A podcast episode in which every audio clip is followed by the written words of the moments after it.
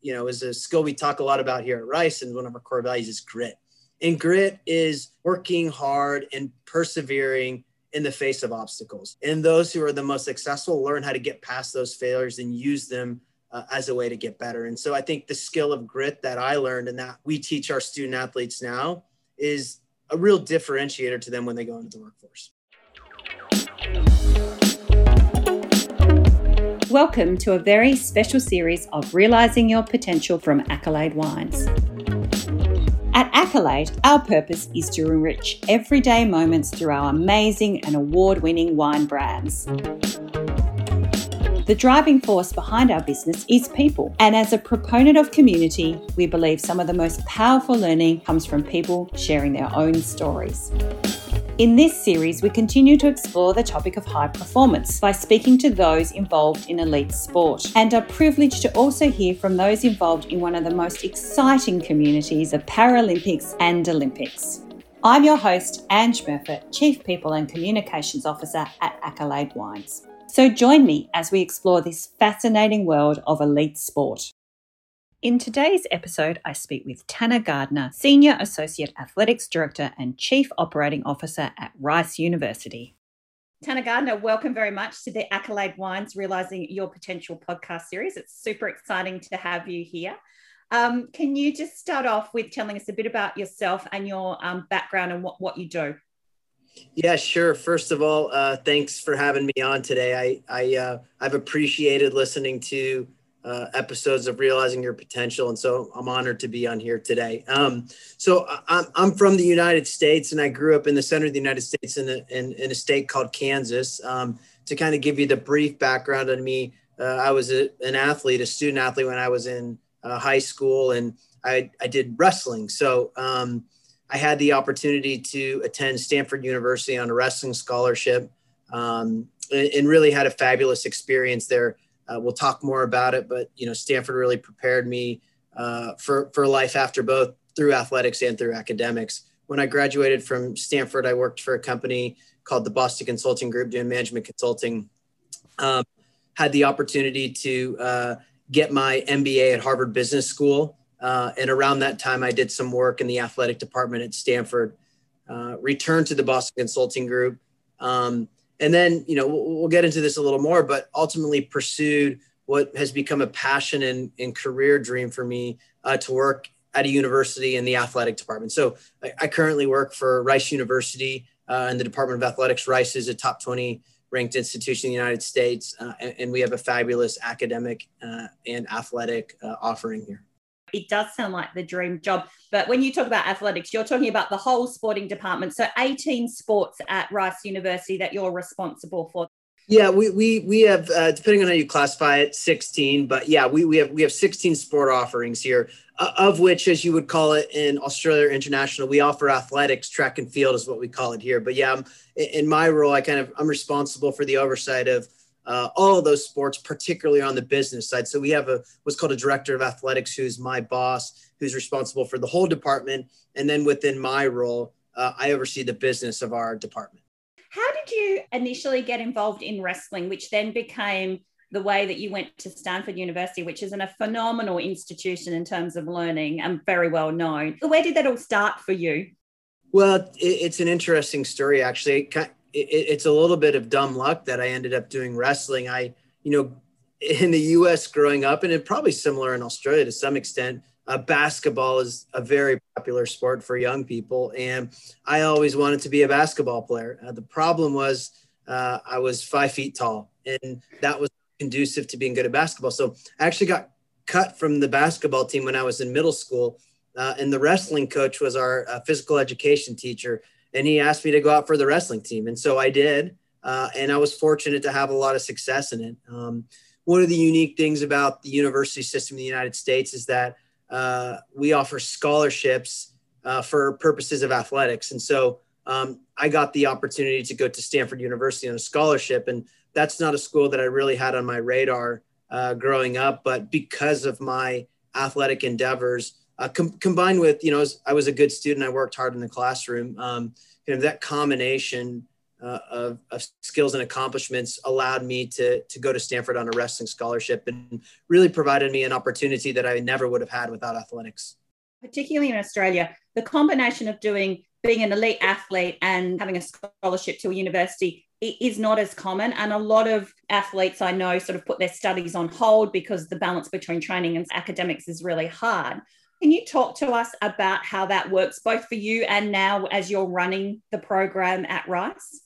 Sure. So, you know, the, the, as I said, the, the system of athletics as a part of the university is very unique in the United States. And in fact, you know, you, you mentioned that in Australia, um, the athletes often take time off of their studies to participate in the athletics. But, but one of the reasons why the United States has had so much success in, in Olympic, in the Olympics is because universities act as a, as a pipeline and a feeder to the Olympic movement. So, you know students can go get an education paid for through scholarship and train uh, for sports that are in the olympics. And then you know they ultimately graduate from college have a degree and then and then go into the olympics. But you know athletics at the universities are very serious here. There, there's a multiple divisions but at the highest level which is where we compete at rice and where we competed at stanford you know I don't want to say it's a full time job because it's taboo and there's some connotations around that, but it's a really big commitment. So you know, my, my, my coach in, in college told me, you know,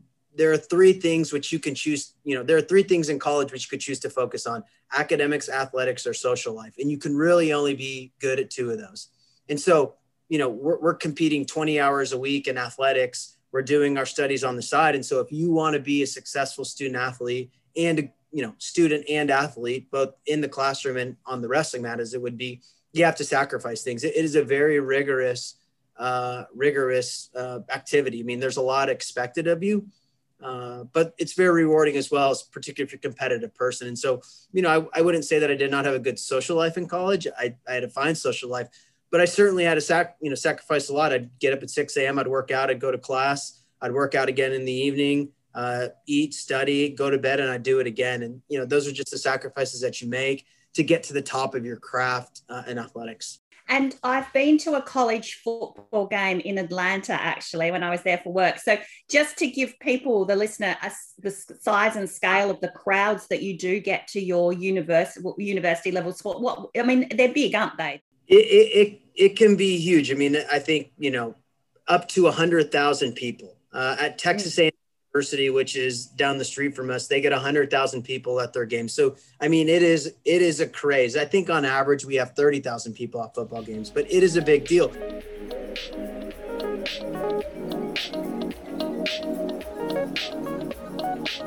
Before doing your master's in business administration at Harvard, you worked in sports administration at Stanford as the senior staff project manager.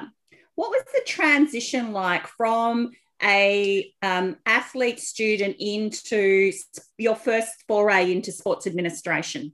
You know, it, it was unique. And like I said, you know, what I do now is a passion. So I had this really transformational experience at Stanford and that, you know, I had, I got the opportunity to go to a school that I might have otherwise not gone to because of athletics. And so, you know, for, from a, for a kid from Kansas, which for, for those of you who aren't familiar with all the all the states in the United States is a small state in the center of the U.S. It's very rural. Um, and I went to this big school in California that was a top school, and was, I'd never been to California in my life, and so I had this really transformative experience, kind of the character development, the work ethic, the academics uh, that I was able to uh, glean from my time at Stanford. It really changed my life, and it helped me, you know, get my job out of college at the Boston Consulting Group. And so, throughout my work at, at BCG, you know, the we help companies solve tough problems um, through kind of analytical, data driven problem solving.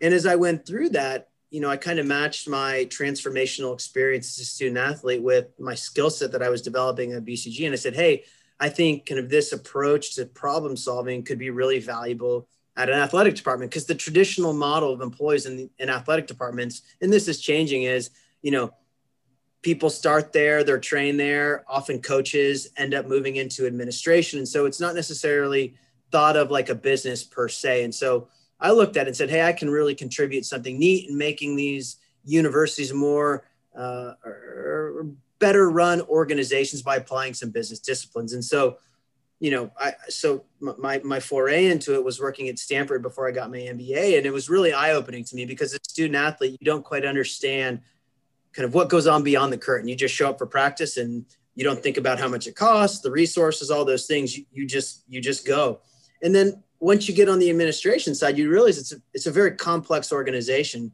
Uh, you know, we're obviously part of a university, but then within an athletic department, um, you know, these are these are like businesses in some sense. And you know, at Rice we have a thirty million dollar budget, and at the biggest schools they have two hundred fifty million dollar budget. So these are like you know small to medium sized to even large businesses. And so to kind of get behind the curtain and think, you know, and see that how this is very complex and you know business skills can be very important here uh, it, it, was it, it was it was really unique to me but when i when you kind of come with the passion i have for the institution of college athletics behind that i realized that that was something that i would want to do long term as a career did you have that thought early on at stanford when you were that sports administration was your career path or was it more sort of something that came to you over a course of time it came to me over the course of time. I, I never really considered it, in fact, when I was in college. But you know, when I was a consultant, um, we had the opportunity to work for a few universities, and and that was kind of where I understood that.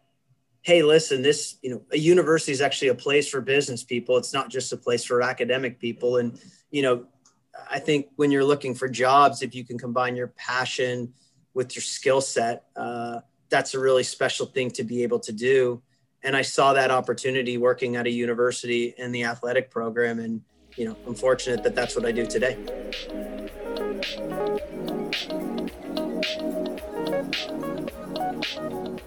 What lessons did you take from your time as a student athlete to when you moved into sports administration? Well, I think number one uh, is learning how to work hard. Um, the kind of the the amount of work and hard work that you have to put in to be successful at, in high level athletics and this just doesn't go for college but also professional um, you know is significant and so you know there are a lot of a lot of folks that i work with here and then talk to as our alumni they love to hire former student athletes because they know that they've learned to work hard and second they know that they've learned how to balance a lot of things because when you're practicing two to three times a day. You're going to five classes. Uh, you're trying to maintain your nutrition. You're studying. You're traveling to competitions.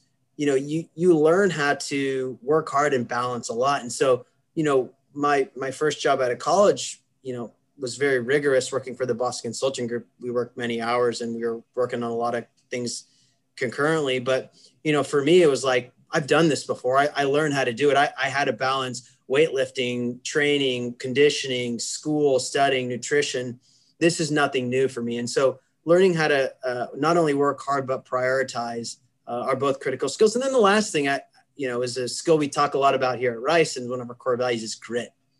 And grit is, you know, working hard and persevering in the face of obstacles. Mm. You a lot as a student athlete uh, and as an athlete, period and those who are the most successful learn how to get past those failures and use them uh, as a way to get better. And so I think the skill of grit that I learned and that we teach our student athletes now is a real differentiator to them when they go into the workforce. During your time as a student athlete, did you suffer setbacks? Yeah, I, I did suffer setbacks. I, I think, you know, when when you become a student athlete at the university level, it's typical that you were the best athlete on your team in high school. So regardless of your sport if you're playing at the college level you know if 100 you know if there's 100 student athletes who compete at college 10 of them or in high school 10 of them get to go to college. And so you're already taking the top 10% and so you're used to winning right when you get to college. That that's all you know and that's why you got recruited. Well everyone's good in college. And so it's like every everyone's like you. And so you learn to lose uh, and myself and others we're intensely competitive people which is what got us to college. But you quickly learn that you, you know rarely some people do but you, you, don't win all the time. And so my freshman year um, of college i think i lost 17 wrestling matches which for context i didn't i lost two matches my last two years of high school.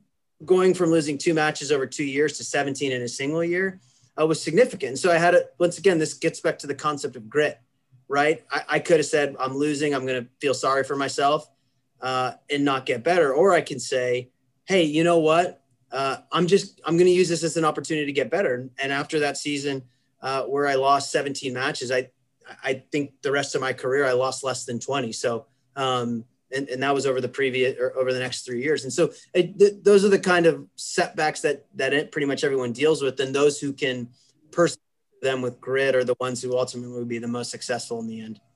And and when you were a student athlete and now in the athletics program that you're you're running, um, the debrief. Um, can you talk a little bit about that process? Yeah, I mean, uh, kind of the, learning learning how to accept feedback or being coachable. I think are skills that are critical in our organization today. And so, you know, I don't want to hire anyone who can't receive feedback here. If they if they can't take constructive criticism, if they can't be coached, if they can't receive feedback, uh, then it's going to be hard for them to be successful in our organization. And I would say anywhere, although you know, teach their own and running their organizations, but you learn to be very coachable uh, and accept feedback as a as a student athlete because you're, you're getting constant reinforcement from your coaches and I, I, think that's another thing I really like about student athletes who who work for uh, our organization is they're used to being coachable and and they, they ultimately become the best the best employees because you know they're gonna they're gonna take feedback and they're gonna say you know what? You're right. I need to get better and I'm gonna get better versus saying uh, you know I don't need to get better at anything. And so it's it's this aspect of coachability humility and those are skills that you learn naturally through athletics. I've been thinking about that point about um, how we're so open to feedback when we participate in sport. But then I think about it sometimes in the workplace, and someone says, I want to give you some feedback, and we immediately become a little bit defensive. And I'm quite fascinated with what is it about what happens to me that when I'm training with my trainer as sport, I'm really open to it. But when I'm in the workplace, I'm a lot more sensitive or defensive, or I don't want to hear it. And how can you translate that that that from what you do in sport into the workplace? And it's interesting what you say about student athletes being yeah more open to coachability and feedback. Well yeah and I, I think you know there's an aspect of humility that you develop as a student athlete and that's just by losing a lot right? So you, you have to be or you're not going to get past it. And so we talk we talk about them as setbacks but they're, they're things that really humble us when we lose a lot. And so you know, I, I've I've lost a lot and I've got a lot of feedback, and so that's not something for me that is uh, significant today. It might hurt my ego a little bit, but uh, I know that I want to be better, and, uh, and and I'm striving to be the best version of myself. And to do that, I need feedback.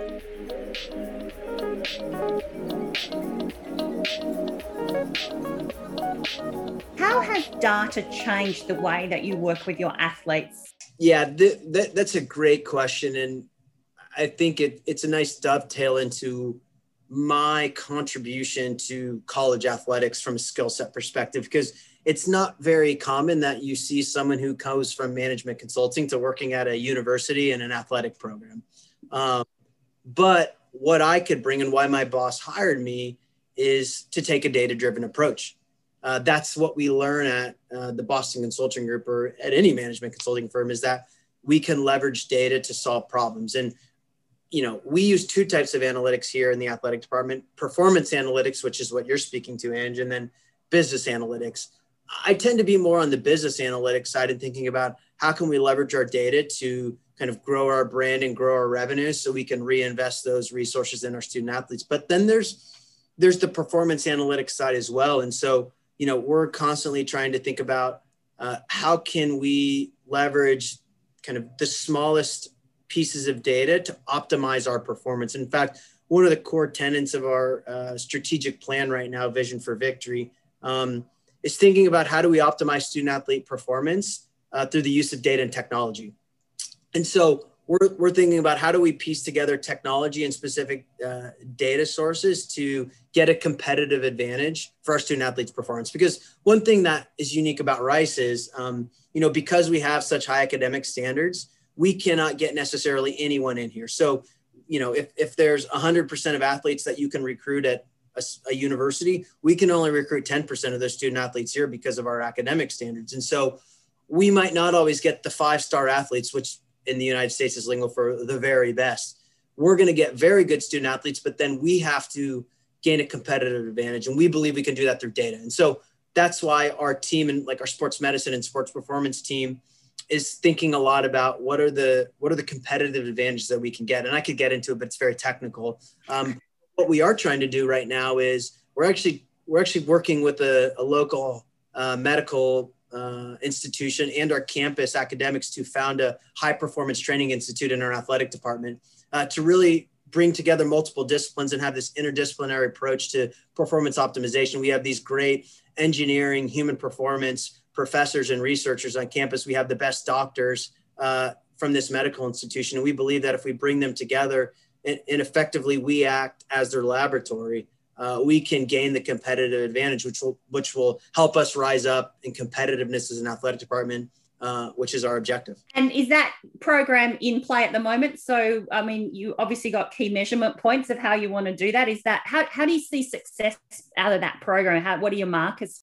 Yeah, it's it's a great question. I mean, we're we're still I would say we're in the infancy of the program. We, have long done business analytics. I've, I've worked at Rice for seven years, and you know we've implemented a a pretty uh, robust data program here. Uh, probably a lot of what you do at Accolade, but profiling your customer, getting getting into customer archetypes, and then thinking about what kind of products you want to offer to those customers. Um, so we we've done a lot of that, but I would say we're still in the infancy of the performance analytics side, and so we're we're kind of defining those metrics. I think there's a there's an aspect of personal development in every sport. There's metrics by each student athlete that you want to optimize, and so if you see kind of personal progress in an individual student athlete, that's one way to measure it. And then certainly wins and losses are another way to measure, measure it. I mean, that's ultimately that's our ultimate output yeah. here on the athletic side. It's, it's wins.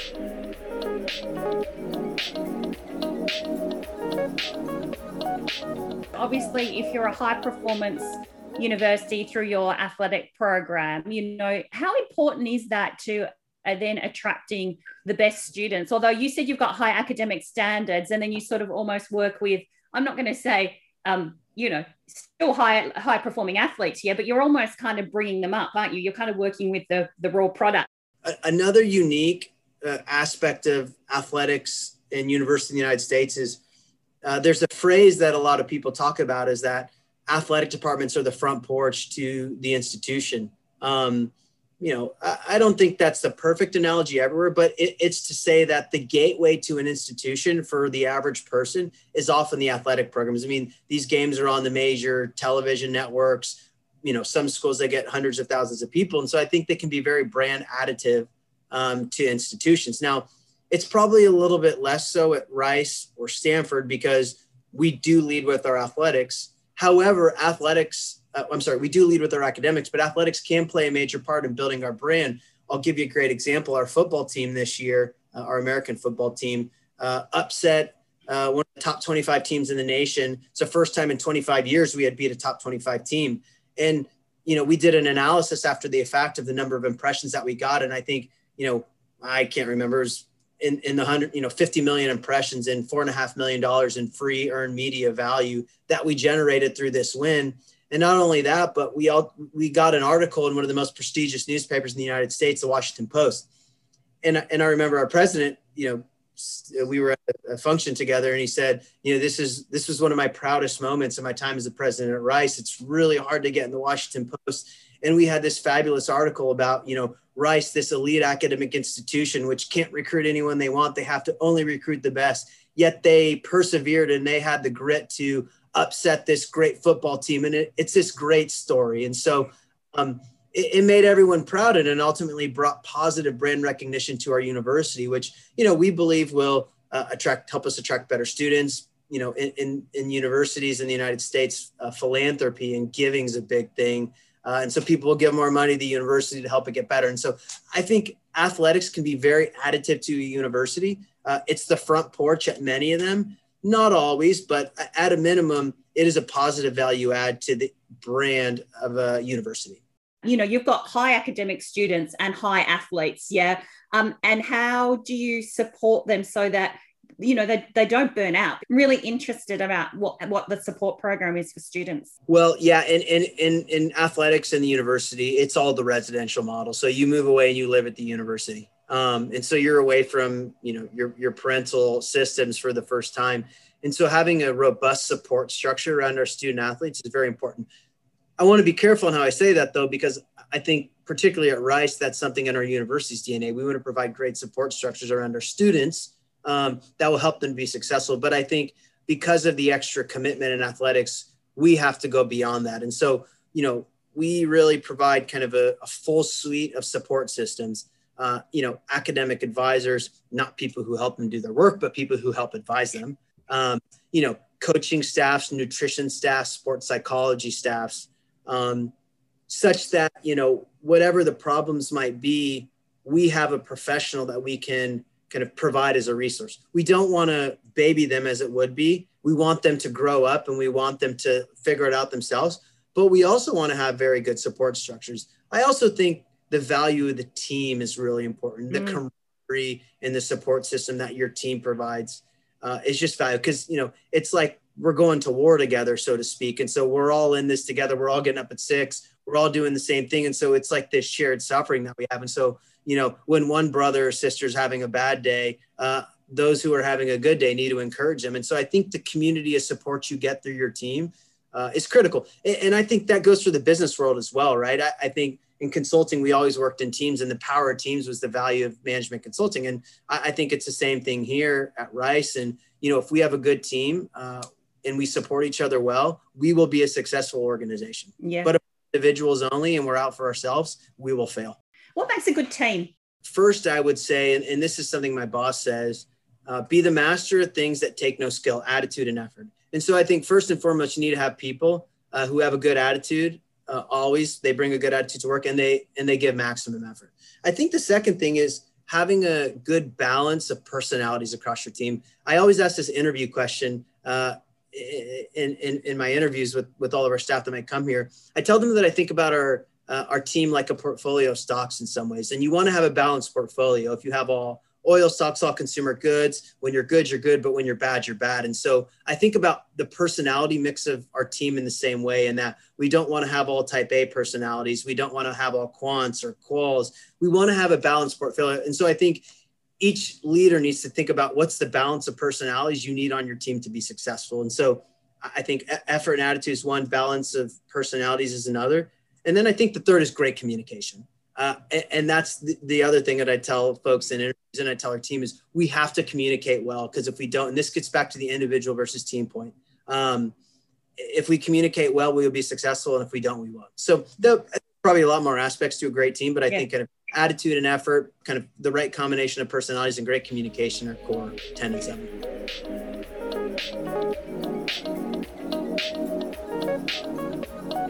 just moving slightly away from your experience at universities, you did spend some time working for, for Nike. You know, what, what insights did you get from working at Nike? Yeah, well, you know, Nike is a fantastic company. And, you know, the other topics that I know we're planning to touch on, you know, you asked what sports people I admire. Mm. Phil, the founder of Nike, is kind of my icon in sports and sports business in many ways. Um, if you if you haven't read the book Shoe Dog, Shoe Dog, yeah, have to. And I recommend that to anyone. It is a fabulous book on sports, business, kind of culture. Um, and, you know, Phil really founded this company on this culture of loving sport. And so when I think about Nike, I think about a company where people love the product and they love the product so much it creates this culture where you, you, you live in what you sell. Mm. And so you're, you're immersed in it and you're passionate about it um, and it's it's not a it's not a job for you it's a way of life and it's a passion which like i talked about how i feel in college athletics in many ways um, and and that's the special sauce at nike and it's and it can be hard to replicate otherwhere but you know I, t- I talked about we're passionate about our student athletes here i think it, you know if you work in uh, consumer goods or if you work in wine you can be passionate about wine you love to drink wine and that's going to make you better at, at your job now you can't just love wine to be successful, or you can't just love athletic gear and shoes to be successful. But if you do, um, it's going to make you that much better at your job. And I, think, you know, to, to draw on a lesson from Phil Knight and Shoe Dog, um, you know, Phil talked about a hiring philosophy of I'm going to hire good people and I'm going to find a place for them and I think that's another part of the special sauce of Nike. They look for the best employees, and you know they might not have a specific job for that person right away, but they find people who are passionate, smart, and hardworking, and they'll find a place for them there. Uh, and that's ultimately what makes them successful. I'll, I'll, tell you a funny story about working at Nike. Um, you know, one day it was 10 a.m. early in my tenure, and uh, my boss was walking by, and I said, you know, hey Jennifer, can you come over here for a second? She said, um, sorry, I'm, I'm I'm actually going to a yoga class. And what? And so they have they have classes all day for employees, and if you need to go at 10 and immerse yourself in sport, you can, and uh, that's what you do. But I think that's just emblematic of the culture, right? They they provide opportunities for you to immerse yourself in kind of the movement or the product and uh, I, you know, these are the types of things that make Nike successful. And, and I think Phil Knight is a, an icon in business and in sports. And, you know, what he, what he has done to, to build Nike um, is really remarkable. Fabulous company um, that I really admire. I think it's something, the specialness about companies like Nike is almost people have a head and heart connection. So yeah. when you talk about that passion for the brand, yeah, you're really passionate about the brand, but you're really invested in it from a from the the contribution that you bring as well. So like you say, you can't just love wine or sports gear or sports or whatever it is, but you've got that head heart connection almost. Which you know that in in in a in a college athletic department, I think many people here feel like it's a calling to work here, and I, would say people at Nike would say that as well. But you know, at, at university, we're providing opportunities for you know young men and women to come here and provide life-changing experience we're teaching them the skills that are ultimately going to make them successful in life. And you know whether you're an athletic trainer whether you're a coach whether you're working facilities whether you're in the business side like i am you know that you're all working towards the good of the student athlete and changing their lives. And so that's that head heart connection that, that you talk about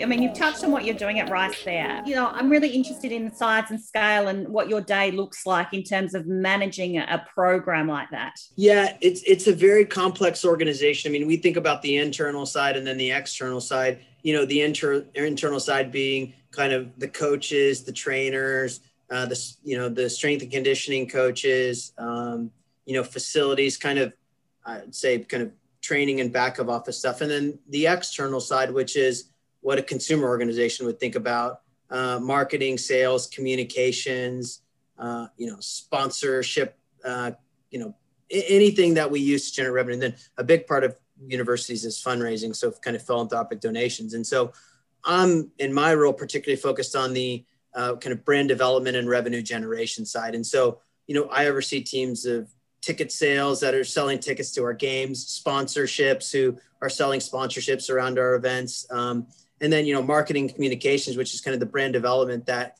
goes behind that to make it successful. Um, you know to, to help us generate revenue that you know we ultimately will reinvest in our student athletes. And um, you know that that part of it's really like a business. You know we're we're trying to generate revenue to meet revenue goals to help fund our expenses. Uh, we produce over 100 events here every year. Uh, so we're a very event driven organization. Um, and so you know we're we're always gearing up towards those events marketing them selling them. And uh, you know it's it's very fast paced uh, and so we work alongside our coaches and student athletes who are training for those competitions. They're they're the ones who are ultimately participating in it. And so kind of the internal and the external come together uh, you know to ultimately have our, our end product which is our student athletes competing and then our student athletes graduating you know the the a lot of my friends when i left consulting said it must be so different you know, working in management consulting and working in a university athletics program. And it's, it's actually not that different at all. Um, you know, I, I generally see business as pretty similar across businesses. At the end of the day, you're solving problems. And so you got to figure out what your core set of problems is. And then you got to take a, you know, a, a creative and thoughtful approach to solving those problems. And that's ultimately what I do. I know it seems very high level and authorial, but I'm, I'm a problem solver. I'm helping, you know, solve our big problems. And then I'm helping our employees solve kind of their day-to-day problems. And you're managing people. And I'm managing people, which is a big part of what I spend my day on.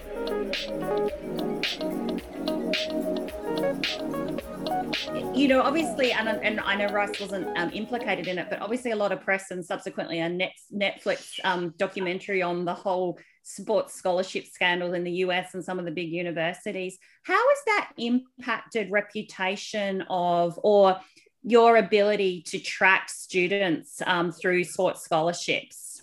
Well, I mean, it's a it's a very unfortunate um, situation, which I think shines a light on a negative part of college athletics, in that like it, it's not not everyone acts with integrity, um, and so I, I think uh, it shined a light on some of the the bad things about college athletics. I mean, I think every industry has their kind of nasty underbelly, and sometimes it's exposed and sometimes it's not. But I I believe that it helped a lot of us uh, reinforce kind of our commitment to ethics and integrity.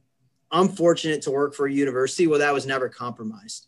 Um, you know, th- these are the types of things that we steer clear of. I think one of the one of the value propositions of our institution is we're always going to do things the right way, even if that means we we might not win as much as another institution because our integrity is more important to us than anything. And and I think at many universities it, it reinforced that where maybe they had strayed a little bit that they're getting back to it. And I I think there's in addition, even here, more of a system of checks and balances here because it could happen to anyone, right? It only takes one bad actor in an mm. organization to end up on a Netflix documentary. How has COVID impacted the athletics program and athletes at your university? Well, significant. Um, I mean, for for the first, I would say six months of it, we were pretty much nearly uh, completely shut down, which is on. I mean, it's never happened in maybe the history of college athletics, maybe the 1918 Spanish flu in the United States, uh, it, it might have impacted, but it really changed. Um, you know, we go 12 months a year here and we were shut down for six months. And so I think, it, you know, it, maybe it gave our student athletes a rest, but it also think kind of took away from their purpose. Um, and they had to really think about what are my values and how, how does all this fit into it? You know, as an institution, it, it obviously hurt us significantly financially. Um, without events, uh, it's hard to generate revenue. And, you know, we have a lot of fixed costs here just because of the way that we're set up. And so, you know, unless you're touching personnel, it's hard to cut cost. Um, got to make some hard decisions here as an institution uh, and, you know, as an athletic department and, and, trim our costs to try to get within an envelope of the revenue we lost. Um, you know, but eventually in, you know, the September and October frame, we were able to bring our student athletes back and our institution was able to bring some students back. And, I think you know we designed a very robust system of health and safety protocols that would allow our student athletes to come back and compete and do what they love to do, and allow our students to come back and, and, and go to school on campus. We of course offered uh, virtual experiences, much like everyone does right now. Mm-hmm. Um, but you know we ultimately found a way to make it work. You know here the the in person experience in the small community is really important, and you know I think for student athletes the mental health aspect of it was really hard, and mm-hmm. it is. Still some extent, but getting them back competing and doing what they love in addition to their athletics was really important. And, you know, I think about we're, we're 14 months out of shutting down. Um, and we're, you know, by and large, vaccinations are going really well here, and we're finally getting to a point where we can bring back people. But, um, you know, I think the good thing about COVID was we, we've had to rethink a lot of the ways we do things, and we will take some of those things out of the pandemic um, and be better. But part of them is virtual meetings. We don't have to meet face to face all the time, and it can give better people better work life balances just a small example, but we're constantly trying to think what can we take from this that will help us. We talked about this a little bit um, about sports people that you admire. My, or, or, I mean, it doesn't even have to be a sports person, but because you're in sports administration, you've had such a long career in it. I just thought maybe there were some sports people that you admire. Oh, that that that's a hard question. I mean, I I uh, you know I I love sports and I love watching sports, but I don't know that I necessarily have any kind of icons that I admire. Um, you know, I think Tiger Woods, despite kind of the personal challenges that he has, is one of these athletes who really, um, you know, had natural talent, but really was as successful as he was through hard work. And so athletes like Tiger Woods, kind of on the competitive side, will stick to that, but who are so committed to their craft and work so hard that they combine talent with hard work to be, you know, really generationally successful in their field. Um, those are the type of athletes that I'm most fascinated by. So T- Tiger Woods is a good example of that. Do you believe in luck in in success in sport? I do. I, I think a cheesy phrase of my coach said is luck is when preparation meets opportunity. And so I think if, if you prepare well and you put yourself in the position to succeed, then you're going to get lucky sometimes. And sports is a lot of luck, but yeah. there's no subs. You, you got to put yourself in a position to be lucky. And that's hard work and preparation.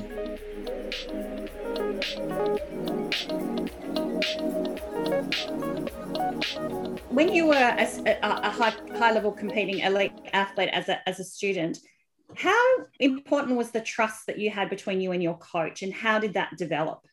Well, I mean, it was very important, and I think re- relationships is what it comes down to. The coach first has to develop the relationship, and as we think about our coaches here, you know, they're they're in some ways acting as the parents of these student athletes. Is uh, the coaches who develop trust and invest in the personal lives of their student athletes beyond just their competitive success are the ones who are the most successful. It goes for managers in general, right? Yeah, exactly. Care more about your people, then yeah. you're going to be people first. You know, wrestling that was that was kind of your thing. You now you manage 16 sports. Do you, do you, what's your favorite sport at Rice, or is it still wrestling? We, we we don't have wrestling at Rice, so I'll say wrestling's my favorite. Not not all schools sponsor the same portfolio sports, but at, for a lack, you know, to to avoid offending any of our teams, I'll say wrestling's my favorite sport because now I've not had to pick a pick a favorite of, of, of our teams here.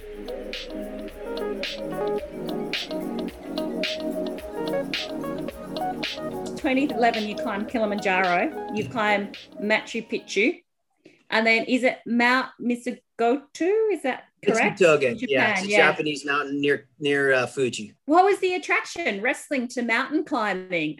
Well, I'm an intensely competitive person, uh, and I love challenges. And so, you know, now that I can't wrestle, uh, wrestling's hard to do recreationally as an adult uh, I need to come up with other challenges. And so climbing mountains is one of those things that I've done, not technical climbing, but kind of more rigorous climbs. And so my wife and I, um, we, we are adventurous people. We love to travel. We love the outdoors. And so we try to, you know, we try to go on one big international trip every year.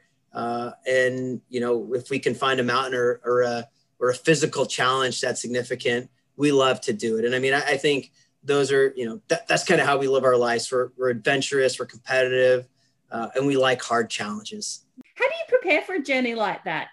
Maybe it's not maybe it's because i'm in sports but i believe this applies to people who don't work in sports. So to me daily physical activity is so important to personal success and professional success. So my wife and i we exercise every day seven days a week. Not a, not a long time but maybe you know we try to get in 30 minutes a day. So for me I'm an early morning riser. I get up before 6 a.m. every morning uh, and I do a run, a lift, a bike, something like that. Be, you know, it's the one time of the day where I am away from technology. I don't have people talking to me and I can just kind of clear my mind. I can pray. I can uh, just focus and unload. And so uh, this is a non-negotiable for me. I got to exercise every day because I think it it's what refocuses me and gets me calm and ready to approach the day. Mm. You know, that keeps me in shape for these climbs. Now I got to do a little more training for such, such things like Kilimanjaro, which we deal with altitude there. But um, I think the daily discipline of exercise prepares me for things like that.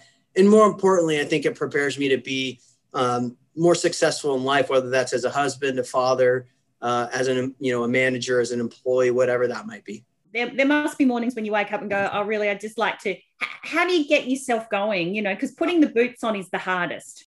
It is. I I just I always focus on what I'm going to feel like when I'm done. Mm-hmm. And I know if I don't do it, I'm not going to feel good. But I know that when I'm done, even if I wake up early, I'm tired, I didn't get good sleep, that when I'm done, I'm going to feel much better. And that's, you know, that's looking to the results and kind of the goal and looking at where you're going to get.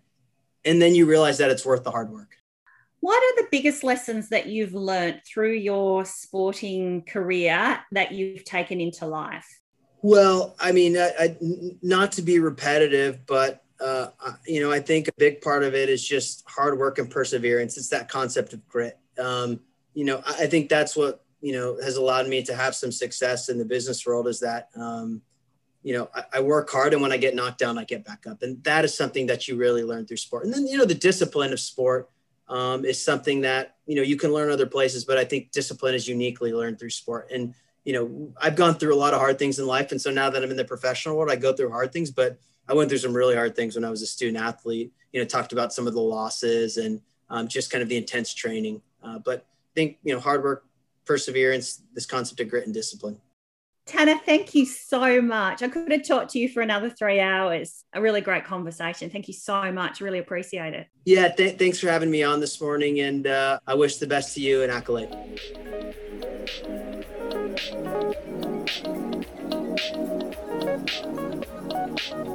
Well, that brings a close to my conversation with Tanner Gardner. There were some really great messages in our conversation, and the things I'm going to think about are be the master of things that take no skill, attitude, and effort, the concept of grit, working hard and persevering in the face of obstacles, and how do I use setbacks as opportunities to get better. Thanks for listening.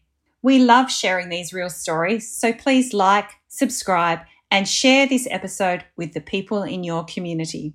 Feel free to reach out if you want to find out more or have a story to share of your own.